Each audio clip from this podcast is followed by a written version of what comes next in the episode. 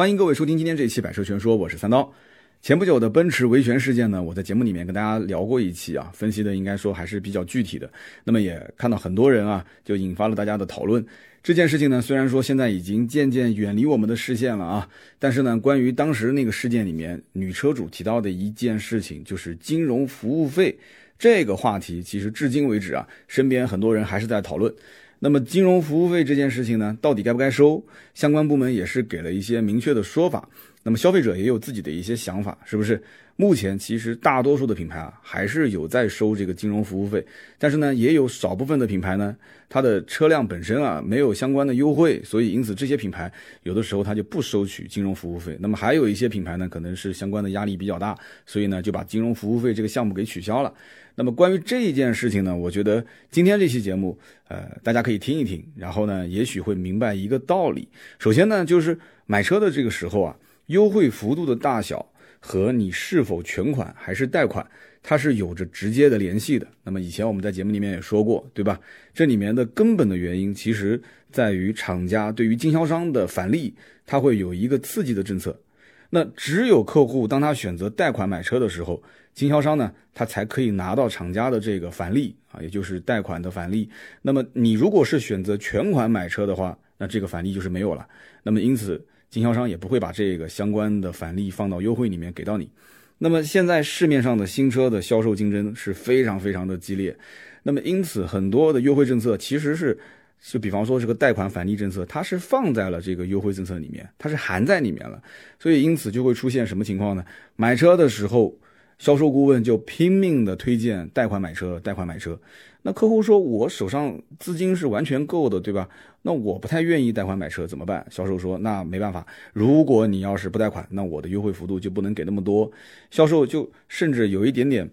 就是你要如果坚持还是全款买车，他都有点不太情愿把这个车卖给你的情况，是吧？有没有人接触过这种事情啊？肯定是有的。这个道理呢很简单，厂家压任务，贷款任务给到经销商，经销商再把贷款的任务压给每一位销售顾问。呃，我们举个例子吧，比方说，如果一个销售顾问他一个月卖十台车的话。那他的贷款的任务可能就是九台啊，一点都不夸张啊。这个贷款的渗透率可能要达到百分之八十、百分之九十。那么如果说这九台贷款的车辆任务完成了之后，那他是有奖励的。那同样，经销商如果的贷款渗透率达到百分之九十，厂家也会给一定的奖励。那么这种奖励其实对于销售来讲，你完成的话，只能说是不扣不罚。但是如果你完不成的话，就会按比例会进行扣罚。对吧？我们举个例子，比方说卖一台车，如果说单车的提成也就赚个三百块钱吧，但是这台车如果没有贷款，好吧，那这一个月你的贷款任务卖了十台，有个两台、三台没有贷款，贷款任务没完成的情况下怎么办？那他可能要被扣掉五百块钱，他是按照他的总提成比例来乘以一个系数，他结果一算，我这台车如果没有贷款卖出去，我扣五百。就这个月的工资扣五百，如果我这台车全款卖出去，也就是赚三百，那我不就是一个负数了吗？我不就是在被扣钱吗？花了那么多时间精力卖了一台车，结果没有贷款还被扣钱，那这个销售肯定是一百个不情愿卖给你这个车。所以因此理解了这一件事情之后，大家就知道了啊，原来为什么销售总是推荐我贷款、贷款、贷款。那么这是其中一个方面，另外一个方面呢，也就是现在各个品牌的贷款利率啊，厂家它其实是有补贴的。大家可以看到，一般情况下，很多的车辆的贷款三年期的这个贷款利率一般都是在九点几，对吧？一年期的可能在三点几。那这个利率其实比起银行的贷款利率要低很多。那么有一些新车上市的阶段，它的利率可能比这个还要再低，厂家可能会给一到两年的免息贷款，或者是贷款利率的补贴，它来刺激这个整个的新车销售。因为前期的话，新车一般都没有什么优惠嘛，但是。这种厂家给予消费者的优惠，到了经销商的手里头，哎，你看啊，前一两年都是免息，如果是三年是低利率的话，那你跟外面的银行比起来，这个利息怎么看都是低的。我就算收取你一点点的这个金融手续费，我用这个金融手续费其实是用来换什么？是换我的利润，对吧？但是我觉得你拿出去跟银行的利率比还是低。那我觉得你根本就不可能是跟我有谈判的条件的，对吧？所以因此经销商就是这么想的：你又免息，你又想免手续费，那你不就两头都赚到了吗？你只能赚一头，所以你选择免息，那我就收手续费，基本就是这么一个情况。那现在经销商啊，就是 4S 店卖车，其实真的大部分都不赚钱，优惠幅度非常非常的大，跟厂家给经销商的返利，跟经销商给到客户的这个优惠比起来的话，很多车子是处于负数啊，结算之后发现，哎，都不挣钱。哦，我讲的前提条件是，如果不加衍生业务啊，比方说上牌费啊、贷款手续费啊，包括七七八八的一些，包括买装潢的钱等等，如果这些都没有的话，这个卖车肯定是不挣钱的。那么这个车子呢，卖出去又不挣钱，然后还有一堆的人围着你服务，比方说销售顾问围着你服务，对吧？包括这个金融顾问、保险顾问都围着你服务，甚至其实有一些你没接触的，像市场部啊、财务部啊等等，那这么多的人他都得养啊。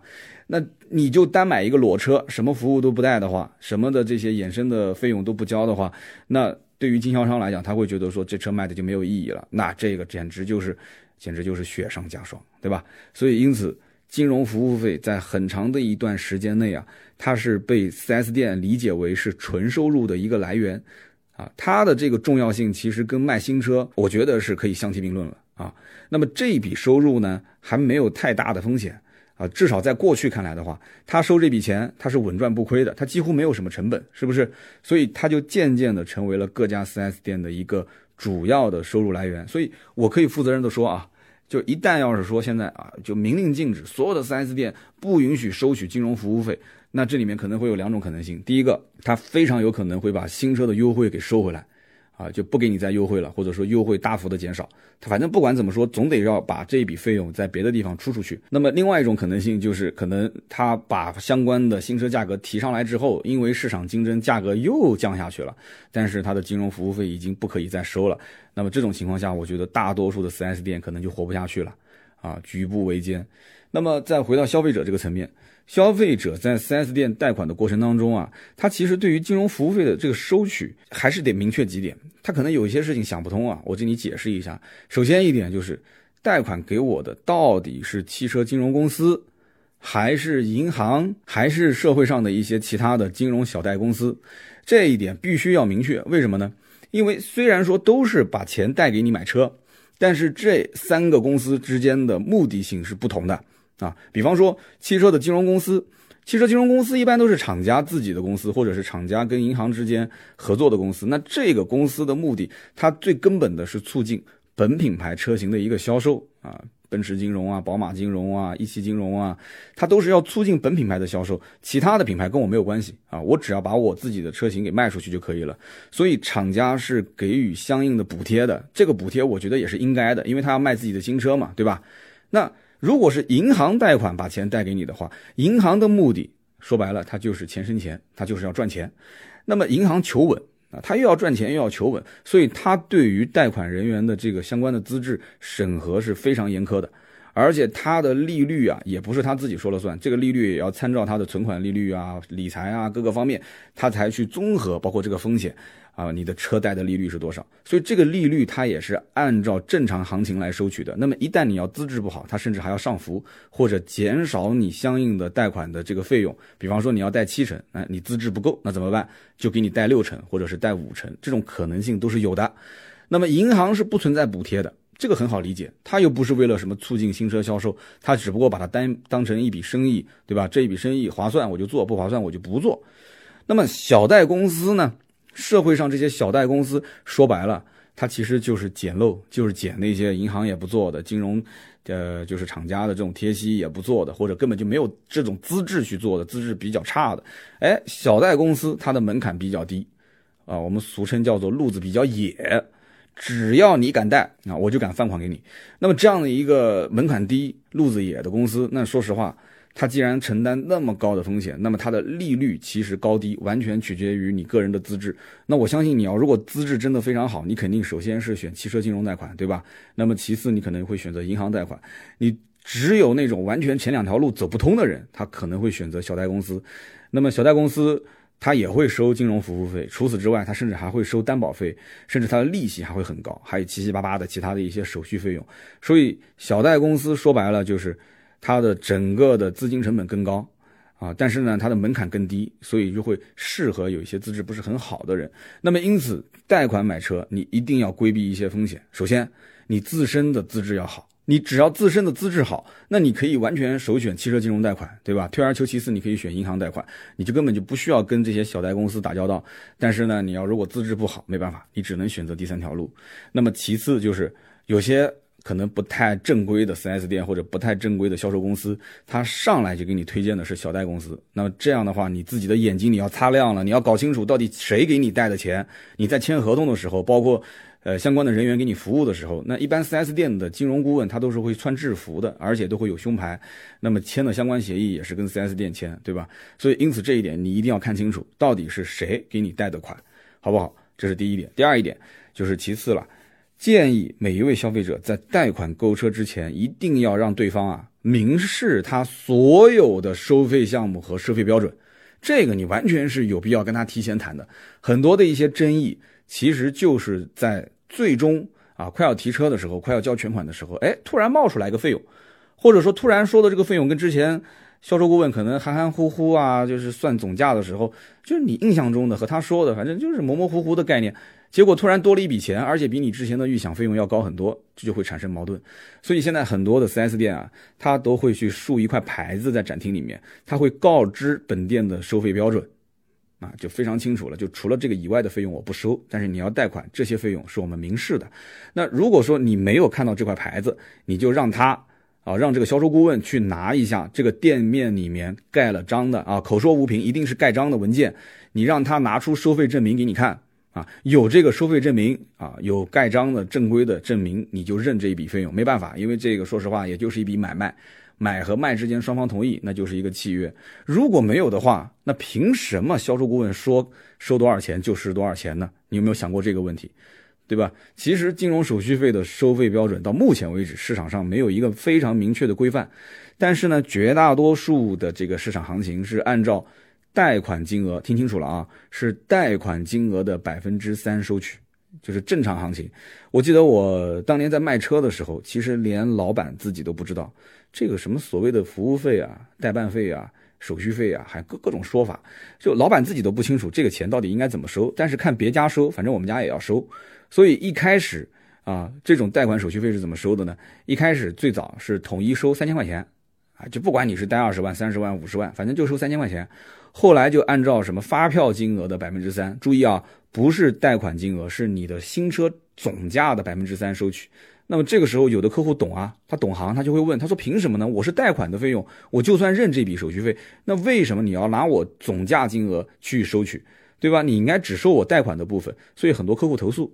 那么投诉受不了了之后，呃，4S 店又改成了贷款金额的百分之三。那么后来慢慢的就演变成了百分之四、百分之五，反正各家店就根据自己的情况，根据自己品牌的强势还是弱势来收取不同比例的这个费用。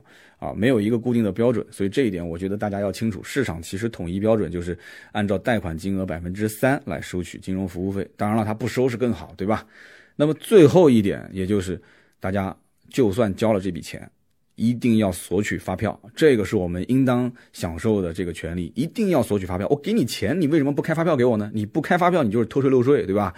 日常生活当中，我们任何一笔消费，其实都应该是有发票的。只要我钱出去，那我一定是拿发票回来。所以呢，我买到的不是商品就是服务，那这些商品服务它都是含税的嘛？大家都很容易理解。我给你钞票，你给我发票。这是你应该尽到的职责，对吧？应该尽的责任。有一段时间呢，大家如果发现，在市面上啊，你要如果收到这个发票啊，纸质发票，它还会有一个抽奖的功能，哎，真的是这样的，就是刮一刮那个抽奖，刮开发票上的这个抽奖区，你会发现，哎，你还能中个几块钱。有的时候我还中过，中几块钱。虽然说这个钱不多，但这个其实也可以看得出，这是引导公民积极的去向商户、商家去索取啊这个发票。啊，避免他偷税漏税是吧？但是呢，我也相信啊，听我们节目的听友，绝大多数买车贷款缴纳这个金融手续费，你们拿到手的应该只是一张收据吧？开发票的还是少数。那有一些比较大的经销商集团，甚至上市企业，他们可能会说，哎，我给你开发票啊，你就是不要发票，我也必须给你开。但是没有开发票的话，那这一笔收入很有可能就会成为商家没有缴纳税款的收入。啊，所以这一点我觉得要提醒各位。那么因此呢，维护好自己的自身的利益，索取发票是我们必须要做的一件事情。那么说了这么多关于贷款的事情，那很多人有有会说啊，那我其实手上的钱真的是不缺，他一定要让我贷款我就贷，反正我也贷不了多久，我就把这个钱啊我就提前还款啊。说到这个提前还款的事情呢，我说一个我亲身的经历啊。大家都知道我有一台这个奔驰 C，二零一五年贷款购买的这个车型。那么当时我选择贷款，同样也是交了这个手续费。很多人也都知道啊，我都逃不过去，我也得交啊，对吧？对方呢，当时也只是开了一张收据给我啊。如果这个奔驰的事件是发生在二零一五年的话，我估计对方就不敢开收据了，应该是开发票，甚至可能这笔钱就给我免了。那么这一次的奔驰的维权事件发生之后啊，我也给我原来的这个销售啊，也打了个电话啊，发了个微信，也跟他聊了一下。我说你们现在金融手续费还收吗？他说我收啊。我说那你们开发票吗？他就笑笑，他说开开开，现在都开，必须开啊！哈哈。我本来想说，那你把我以前的发票给补一下啊，就算了算了，都很熟啊。呃，那他其实我说了这个话之后，他很为难啊。那那这多少年前的事情了，这个我怎么开啊？没有收入进账，对吧？你隔了月，隔了这么多年，你让我去开，很为难。我只能跟他说是开个玩笑。但是这件事情本身其实并不是开玩笑。我相信很多的网友都会跟我有同样的想法。我以前交了钱。你现在不收了，或者你现在收了钱之后开发票了，当年只是给我一张收据，那你现在是不是应该要不你就补发票给我？那么这是我应当享受的权利，对吧？你如果不开发票的话，那你就退钱，对不对？你这笔钱让我交的不明不白嘛，啊，所以我曾经啊在贷款一年之后，我觉得这个贷款买车啊，并不是我的初衷，我当时也可以全款买，而且贷了之后呢，每个月还款特别麻烦。特别麻烦，因为我也不太会绑定什么银行卡自动扣款，它就算自动扣款，我也得要保证这张银行卡上一直都有钱，对吧？我自己也是创业，所以我的资金的流动性非常大，我觉得很麻烦。我原本买这台车钱是够的，就是全款的时候啊，肯定是够。但是他现在让我选择贷款，贷款的话，我就相当于是省了一笔购车款。那么这笔钱省下来又不是很多。我贷了大概二十多一点吧，二十多万，说多不多，说少不少。这笔钱我为什么说不是很多？倒不是说啊多有钱，这笔钱就是说看你怎么去继续使用它。这笔钱在当年如果买房肯定是不够的，首付都不够。那老百姓如果拿去投资又没有一个非常好的去处，所以当时我唯一能想到的就是，反正我也没地方用钱的话，这笔钱我就放在这个理财账户里面去吃利息。我相信这也是绝大多数老百姓啊选择的一条路，对吧？跟我一样的想法。八零后现在手上有一点积蓄，很多人都会选择理财，但是呢，我就反复的在理财理财的过程中，我就发现，就是这个理财的收益啊，它就一天比一天低，对不对？我刚刚前面说过，我做 4S 店的贷款的话，车辆的贷款三年算它是九个点，但我实际再加上手续费，啊，这个利率肯定是不止九个点，但是按照每一年来换算的话，就是三点几个点。那我现在如果理财，我一年的这个。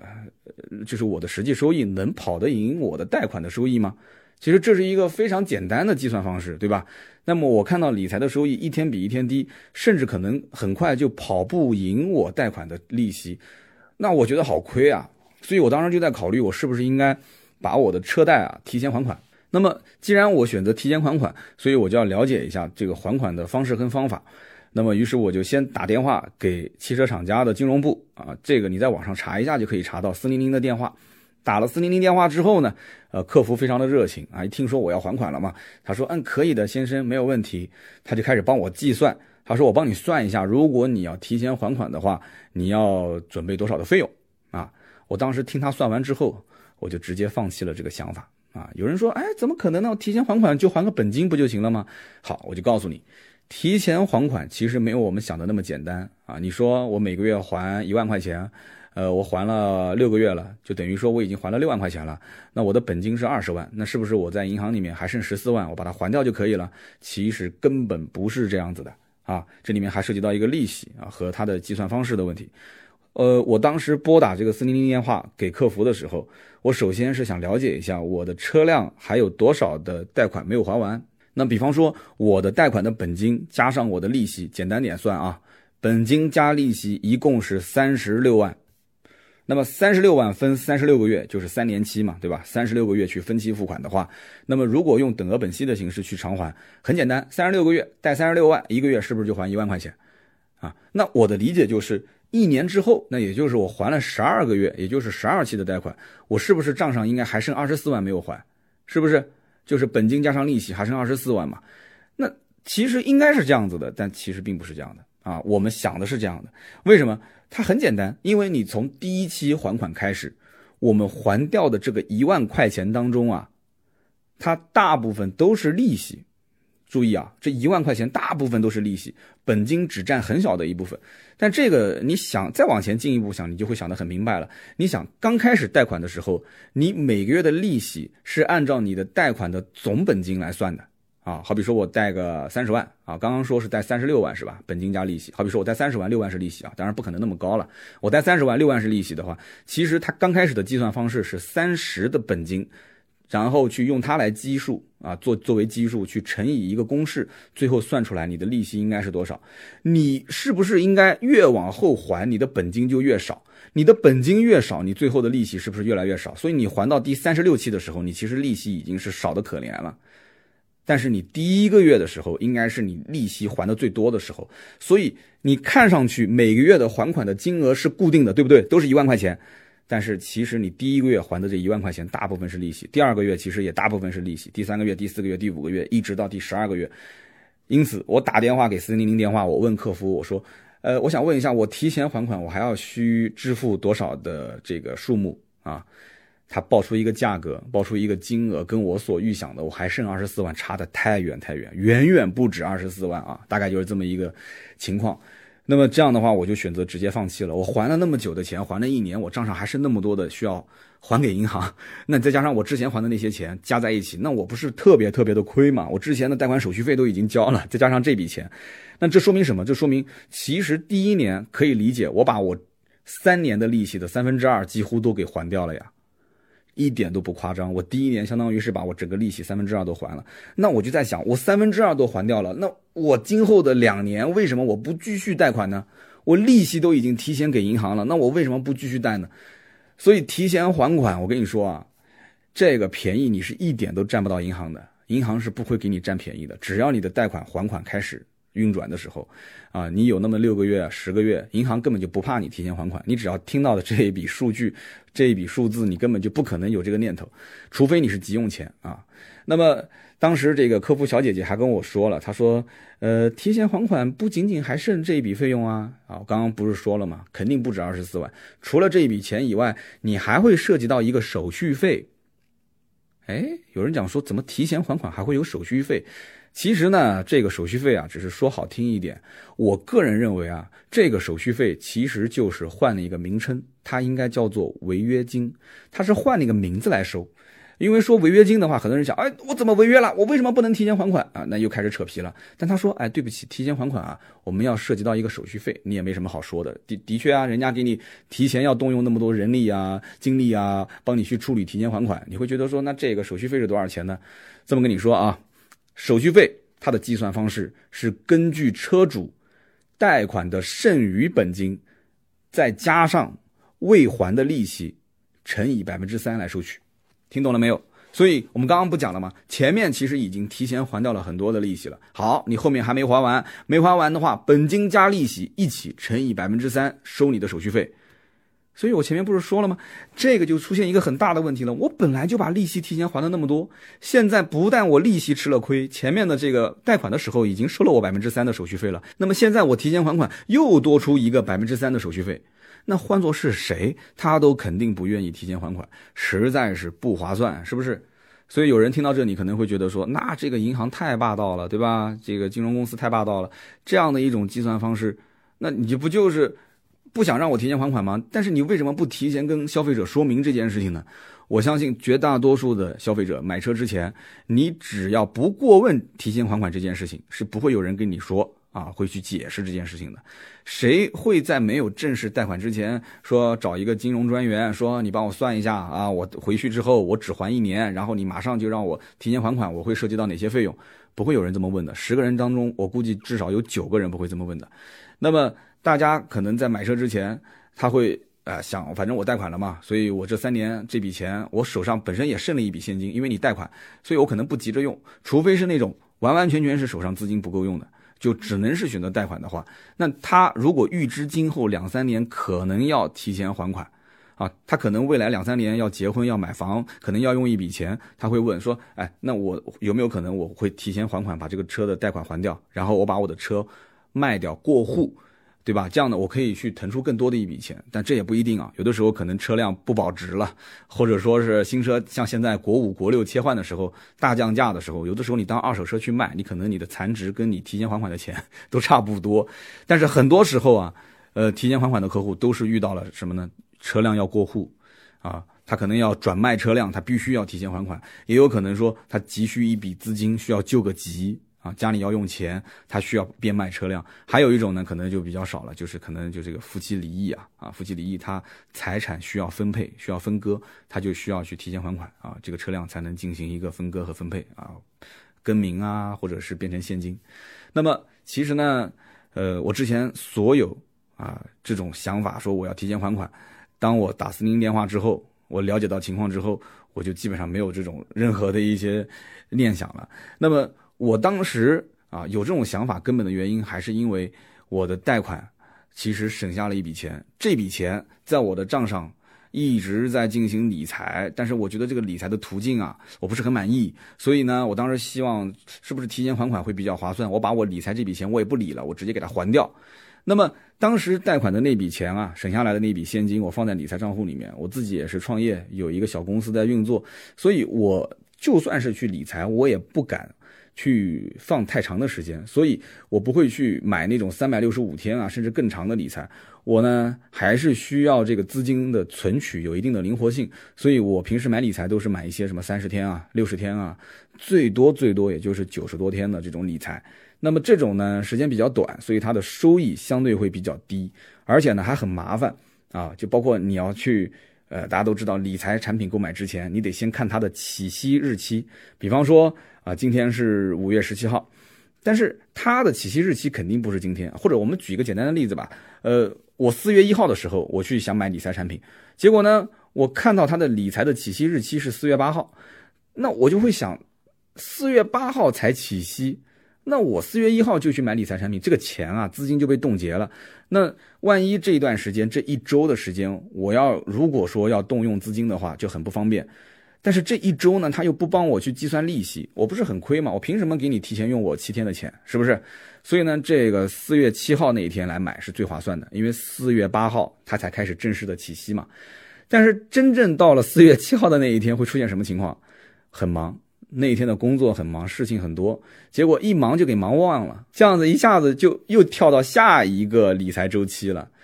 下一个理财周期可能是四月十七号或者四月二十号，所以中间就等于从四月一号开始，我就整整浪费了小半个月、大半个月的时间，是不是？所以我会很心疼啊。理财其实你可以看到它每一天能有多少钱的收益嘛，还是有点心疼。我金牛刀很心疼。那么还有一种情况是什么情况呢？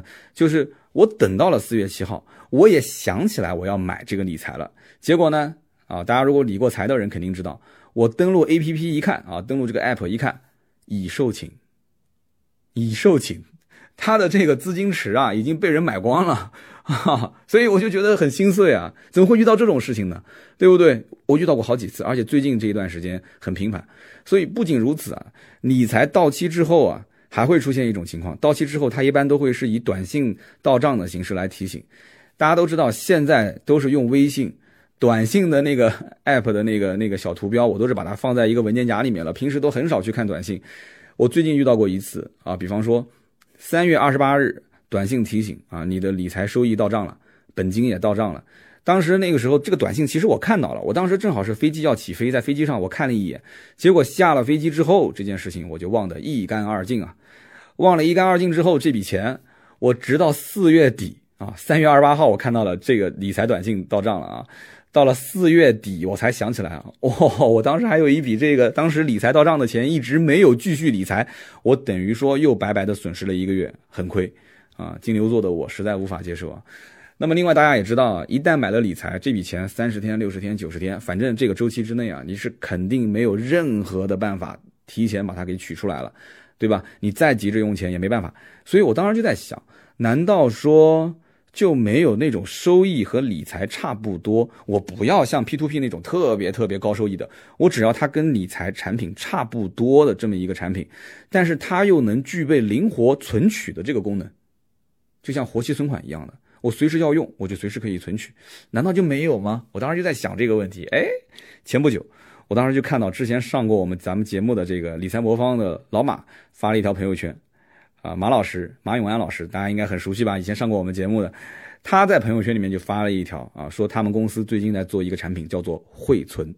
啊，会不会的会，存款的存，只要会存款就可以用汇存。我把它想了一个 slogan 啊，汇存，这个其实就完全符合我刚刚说的这几点诉求。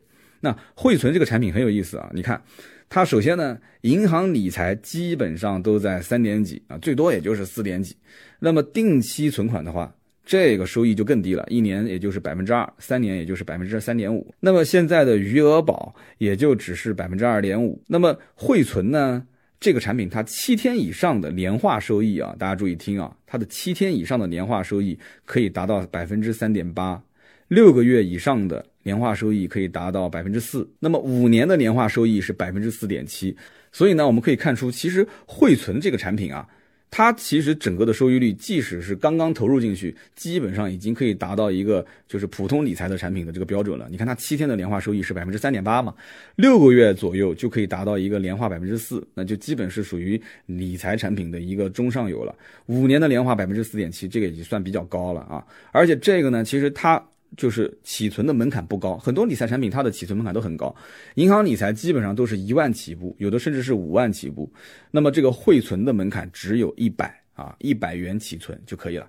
那么在计息日期方面呢，我们刚刚前面也提到了，呃，任何理财产品它都会有一个固定的计息期，但是呢，这个理财产品它不是的，它是存入当天就开始计息。对吧？银行理财一般都会延期嘛，延好几天。余额宝基本上也都是按照呃 T 加一的形式进行计算。那么如果是遇到了周末，它是没有收益的，对不对？所以这些方面呢，其实对于我来说啊，我都思考过。就这些事情对于我来讲重不重要？重要也重要。但是对于像汇存这样的一个新产品啊，我还是有点担心啊。首先就是我比较关注的它的灵活性到底怎么样啊，能不能随时存取？第二个呢，就是它的安全性到底怎么样？这一点我相信是所有人听到这里都会非常非常关心的点。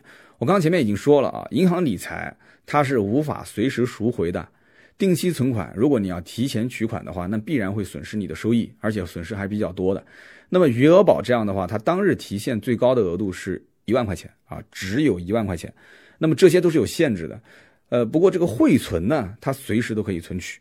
这一点我当时一看，我就哎一愣了一下，我真的是这样子的吗？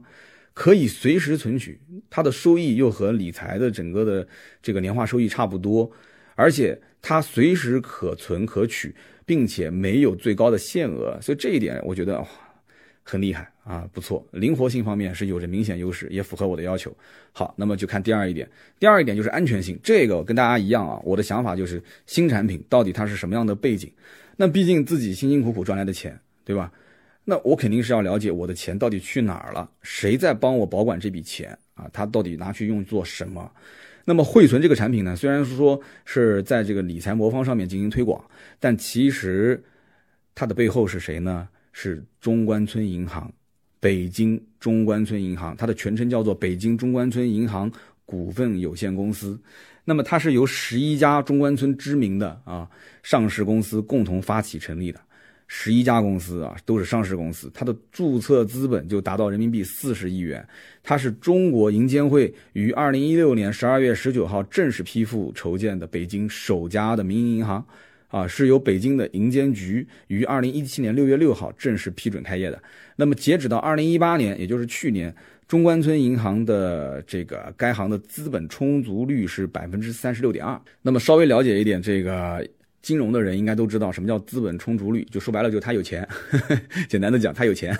那么对比同期的，比方说像招商银行，它的资本充足率只有百分之十一点七八啊。那么它的不良贷款率为零，到目前为止为零啊。也就是说，老百姓买汇存的这个产品，他的钱是放在中关村银行的，而且这一点我再强调一下，就是它是属于表内项目。我最近也是跟银行的人聊的比较多啊，因为对这个产品我也想稍微了解一下。那么要不然我不在节目里面不太敢说。我说这个什么叫表内项目，什么叫表外项目？表内项目有一个最大的特点就是它其实和存款是一样的，它和银行存款是一样的。什么概念？理财是在很多的一些银行里面，理财产品它不属于表内项目，不属于表内项目就不存在什么呢？银行存款它是受到了这个叫存款保险五十万的额度的保护。也就是说，如果有一天银行啊那什么了，那么这个它还可以对每一个存款的这个储蓄的储储户啊有一个五十万元的上限的赔偿额度。所以因此这个汇存是受到了存款保险的五十万的保额的保护，所以因此它是属于表内项目啊。所以呢，现如今呢，我们回到今天的话题，贷款买车其实是一个常态啊。十个人买车，我估计八九个都是贷款。那么听完这期节目，大家其实也都很清楚了，对吧？贷款之前自己到底应该做一些什么样的准备工作？虽然说大家都希望啊，说在消费的过程当中呢，尽量的简单，尽量的不要动脑子，我想买什么，价格合理透明就可以了。但是呢，贷款还有就是还款这笔账。我还是建议每位消费者，你要对自己负责，你要多问两句，对吧？你就算没有问，你今天听了我的节目，不是很清楚了吗？算清楚之后再下手。那么贷款之后省下来的这笔钱怎么去理财？哎，今天节目的后半段我也分享了一下我自己的一些经历啊。那么现在的市面上的理财产品多种多样，我始终是认为啊，就是说你只要是远远高于银行存款和理财的这种年化收益率的这种产品，大家尽量是不要去碰啊，这都不正常啊。对不对？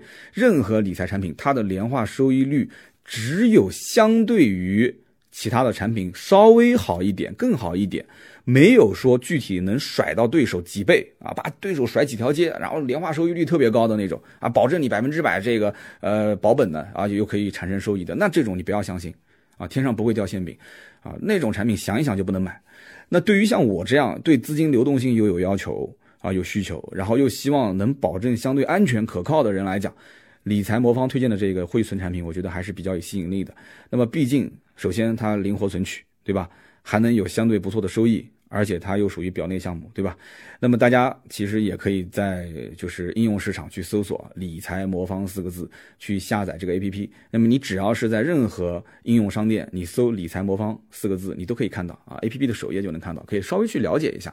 好的，那么以上呢就是本期节目的所有的内容，感谢各位的收听和陪伴。那么关于本期节目的话题，大家有什么想法，也可以在节目下方留言互动。我们下期节目接着聊，拜拜。